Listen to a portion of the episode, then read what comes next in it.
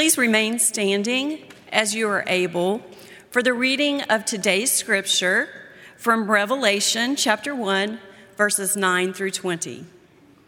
I, John, your brother, who share with you in Jesus the persecution and the kingdom and the patient endurance, was on the island called Patmos because of the word of God and the testimony of Jesus. I was in the Spirit on the Lord's day, and I heard behind me a loud voice like a trumpet saying, Write in a book what you see and send it to the seven churches to Ephesus, to Smyrna, to Pergamum, to Thyatira, to Sardis, to Philadelphia, and to Laodicea. Then I turned to those to see whose voice it was that spoke to me, and on turning, I saw seven golden lampstands. And in the midst of the lampstands, I saw one like the Son of Man, clothed with a long robe and with a golden sash across his chest. His head and his hair were white as white wool, white as snow. His eyes were like a flame of fire. His feet were like burnished bronze, refined as in a furnace and his voice was like the sound of many waters. In his right hand he held seven stars, and from his mouth came a sharp, two edged sword, and his face was like the sun shining with full force. When I saw him, I fell at his feet as though dead. But he placed his right hand on me, saying, Do not be afraid. I am the first and the last and the living one. I was dead, and see, I am alive forever and ever, and I have the keys of death and of Hades. Now, write what you've seen, what is, and what is to take place after this. As for the mystery of the seven stars that you saw on my right hand and the seven golden lampstands, the seven stars are the angels of the seven churches and the seven lampstands are the seven churches. This is the word of God for the people of God. Thanks be to God.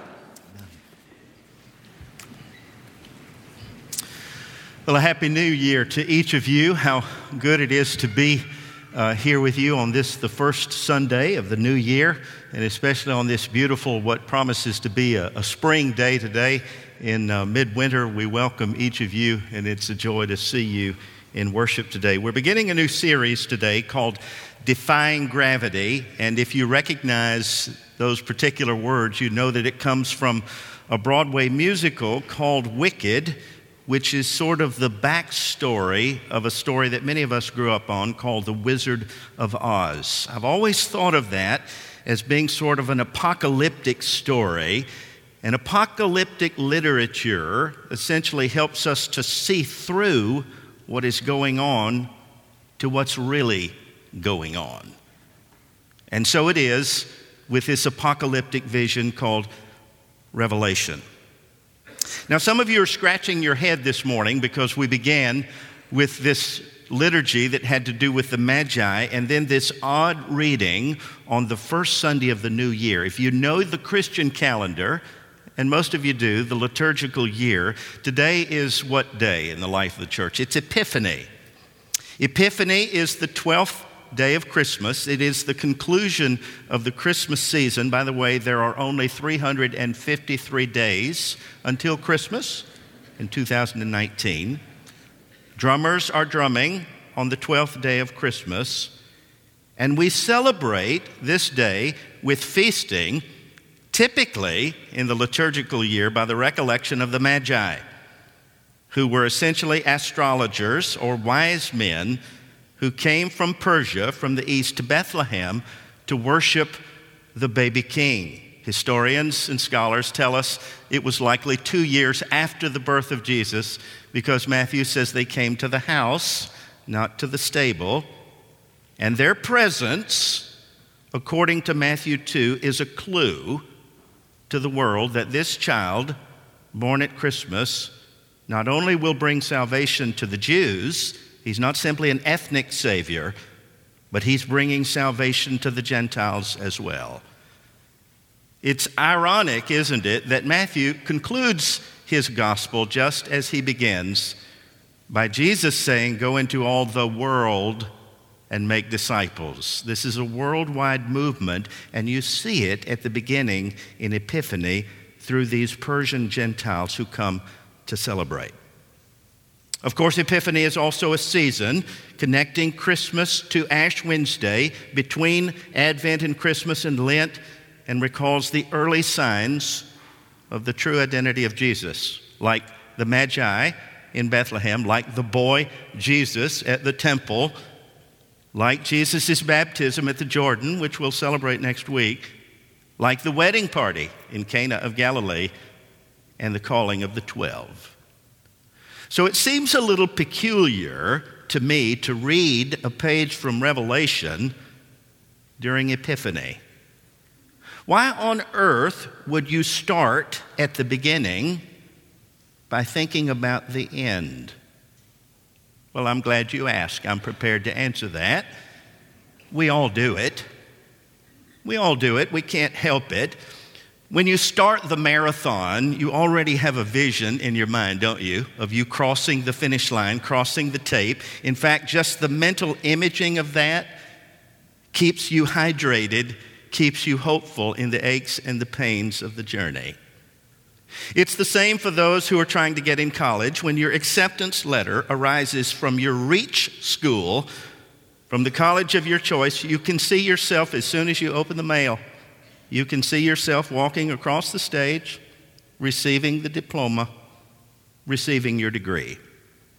When you exchange rings at an altar like this, you can't help, even during that moment, you imagine children and grandchildren and what it might be like to grow old together, and then life happens.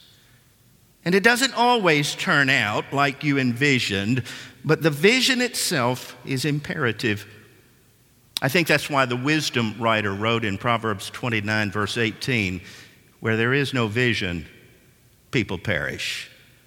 Or in the church, where there is no vision, people find another parish, don't they? Because vision is so critical. Last week, Sherry and I were in Atlanta. We went to hear our son preach on Sunday.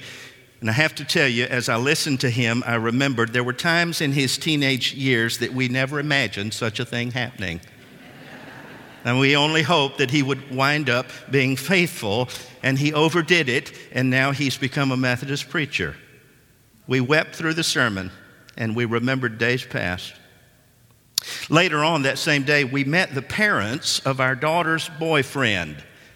And if you're wondering, yes, he's the same one with whom she got lost in the North Georgia mountains. Lord have mercy. I gave him a compass for Christmas. I gave her a flashlight.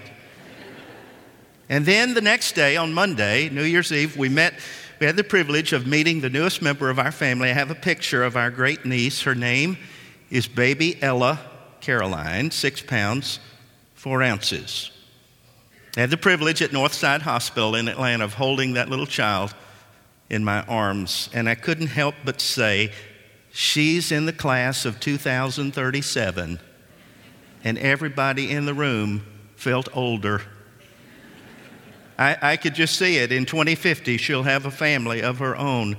At the turn of the 22nd century, baby Ella will be a grandmother. And here she was, 24 hours old and I was already imagining her life, the things that she would see and do, the purpose for which she would live. We can't help it. So maybe it's not that unusual after all that in the beginning, on this first Sunday in the new year, that we consider the end at the beginning, the goal, the purpose of our being. I wonder if the Apostle John, many of us believe that the Apostle John wrote this revelation, I wonder if he ever imagined where life would take him. I remember that he first encountered Jesus. He first met the Galilean a, as a young fisherman at the lake, the Sea of Galilee, where John and his brother James, their sons of Zebedee, you remember, were mending their nets. And Jesus came, and they left everything to follow him. They found their life's purpose in the ministry of the gospel.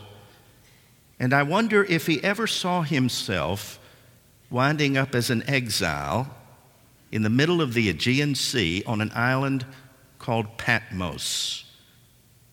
Patmos was the Alcatraz of its day. It was what we might call the Hotel California. You can check in, but you can never leave. And it was reserved for those who were considered a threat to the Roman Empire. I'm not sure that John ever actually saw that coming, although Jesus was very clear about discipleship. He said very clearly in plain English or Aramaic, it includes self denial, it includes suffering, it includes cross bearing. But it's hard to envision this when you're in the early stages of a conversion, isn't it? It's hard to imagine this when you're in the early phases of discipleship, the end at the beginning. In the early years of the Christian movement, the gospel, you remember, spread like wildfire. The Spirit was moving, the church was increasing, and all kinds of people were coming to Christ. People in Jerusalem, people in Samaria, even people in Asia Minor, or what is today Western Turkey. Paul established churches in the leading cities of Western Turkey, Asia Minor, and John became their pastor. Seven churches there. John served a seven point charge, if you can believe it. And though things began so well as time passed, following Jesus became kind of risky. The government began to see this little sect as a threat to national security. We know about Nero and the fire, don't we? But do you know about Domitian, who came later, ruled between 81 and 96, who forced Christians, forced Christians to participate in Caesar worship? So arrogant was this leader that he insisted on the citizens of Rome addressing him as Lord and God. And they who refused to do so were deemed unpatriotic and enemies of the state it was getting dangerous to be a disciple. And it still is in many places in the world.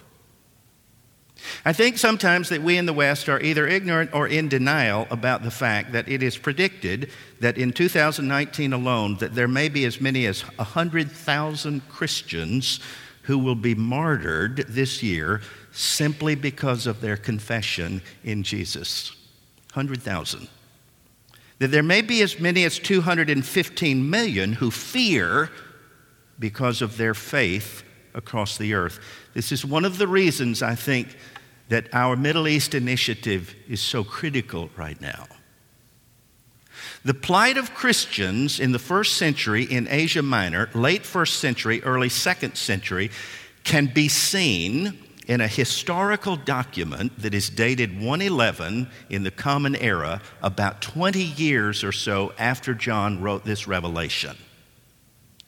There was a governor named Pliny the Younger. Apparently, he was Pliny Jr., there was an elder, who had been sent by Trajan, the emperor, to this area, and there he discovered a number of charges against Christians on the court docket over which he presided, and he wrote a letter to Trajan, the emperor, about these cases. I want to read a couple of paragraphs in the excerpt. I have handled those who have been denounced to me as Christians in the following manner. I asked them whether they were Christians, and those who responded affirmatively, I asked a second and a third time under the threat of the death penalty. If they persisted in their confession, I had them executed on the spot.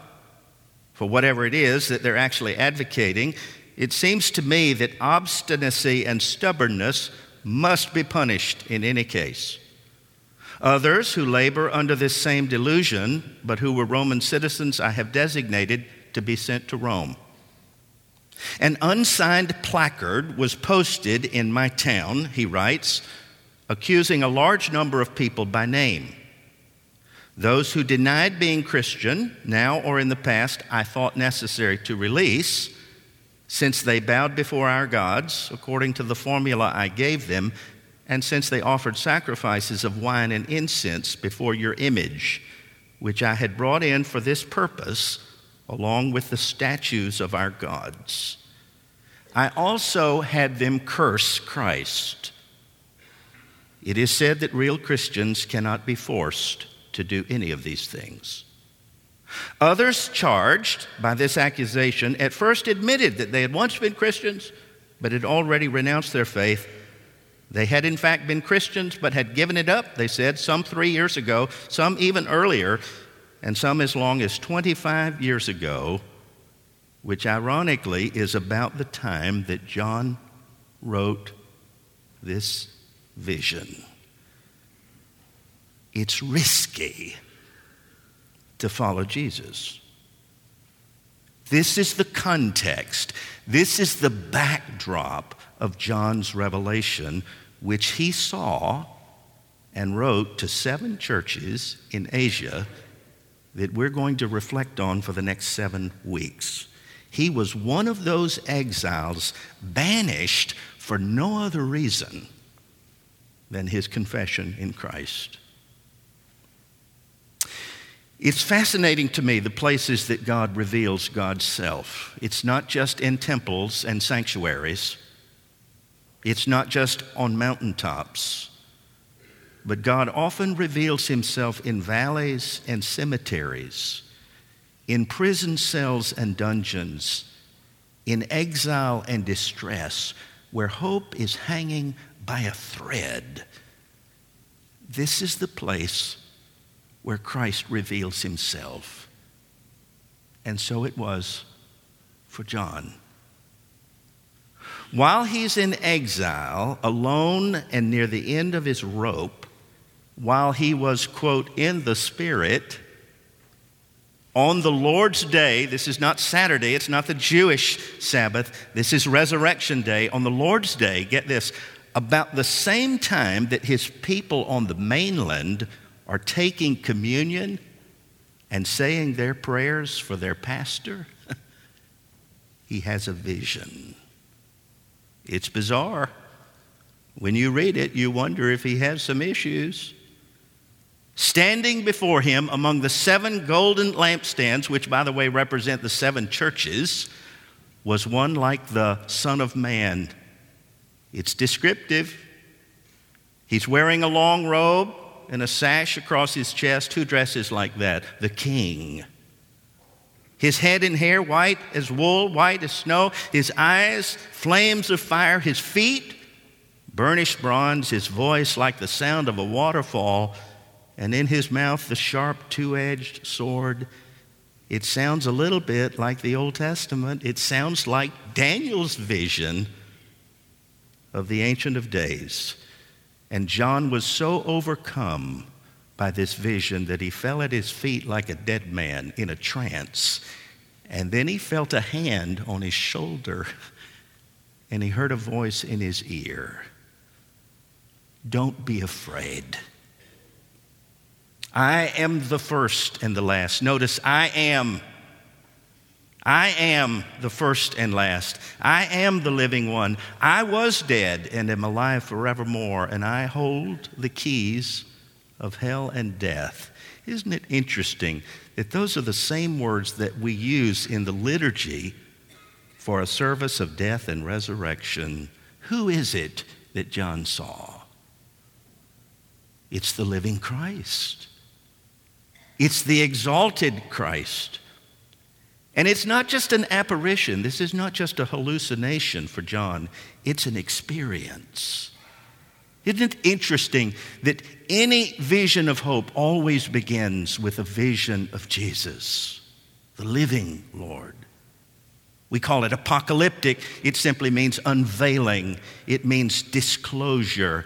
And in the midst of his suffering, he sees divine purpose. One of my African American pastor friends who's now retired used to say it like this When you know what you're going to, you can deal with what you're going through. And all of a sudden, John discovers in his isolation, he's not alone. I've been reading a very important book called Them. Have you heard of it? It's written by a senator from Nebraska. His name is Ben Sasse. And he's talking about the problem that we have in our own culture of this us and them thing that we constantly play. And it's okay as long as we're in the us, but most of the time when we're criticizing others, them is them and us is us. And he speaks of the political divide. He speaks of the racial, the economic divide. He talks about the opioid crisis and the rise in suicides. Did you know that in our own nation that suicide now has become one of the leading causes of death? And he talks about the rise in depression which our social scientists are now saying that at the core of our depression is loneliness. The feeling that I'm all alone. It's epidemic in our time. And John, who's feeling this in exile, the pastor of the church, suddenly has a vision of the one who has scars in his hands, who endured the nails and the thorns. And he's not distancing himself from the lampstands, from the churches. He's right with them. And he has the keys of hell and death. Indeed, he is the key, isn't he, for our hope today and tomorrow.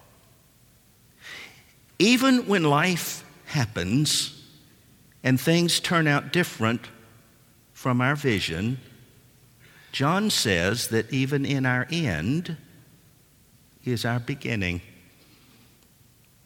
I love the hymn by Natalie Sleeth. She wrote it in 1980 when her husband died prematurely. She wrote these words In our end is our beginning, in our time, infinity. In our doubt, there is believing in our life eternity. In our death, a resurrection at the last, a victory, unrevealed until its season, something God alone can see. But John saw it. God revealed it, and he wrote it down so that you could see it too. Last word. Several years ago, Sherry and I were watching a tennis match on television. It was one of the majors. We love to watch tennis sometimes, and the guy we were pulling for was down. He was getting beat pretty badly. And my wife was very worried. She gets very tense sometimes watching sports. And so oftentimes we'll TiVo it or DVR it and watch it later. But I was confident. She said he can't win. I said he's going to win. He's going to come from behind. He's got this. He'll come back. She said, I don't see how. I said, watch and learn. He's going to pull it through. Watch and see. Even when he was down two match points, I was confident. She was scared. And he won the thriller that he probably shouldn't have won. And of course, I couldn't resist saying, I told you so. And she was a little suspicious. She said, How did you know? How could you be so confident? And I said, Honestly? She said, Yes. I said, I read it in the paper this morning. the match was actually a replay of what happened yesterday. And you know what she said to me? I can't repeat it from here. But it occurred to me later when you know the outcome of the match, you don't get nearly as anxious when it's being played. Newsflash John is writing out a vision whose outcome is clear. The Lamb wins. the trials are there. Sure, the struggle is real. I don't have to tell. The future seems uncertain and unclear and so fearful, but the Lamb wins. And when you can see the end, at the beginning, you don't have to be afraid. When you know what you're going to, you can deal with what you're going through. And that, dear friend, is called an epiphany, a revelation that's worth getting up for. In Jesus' name, amen.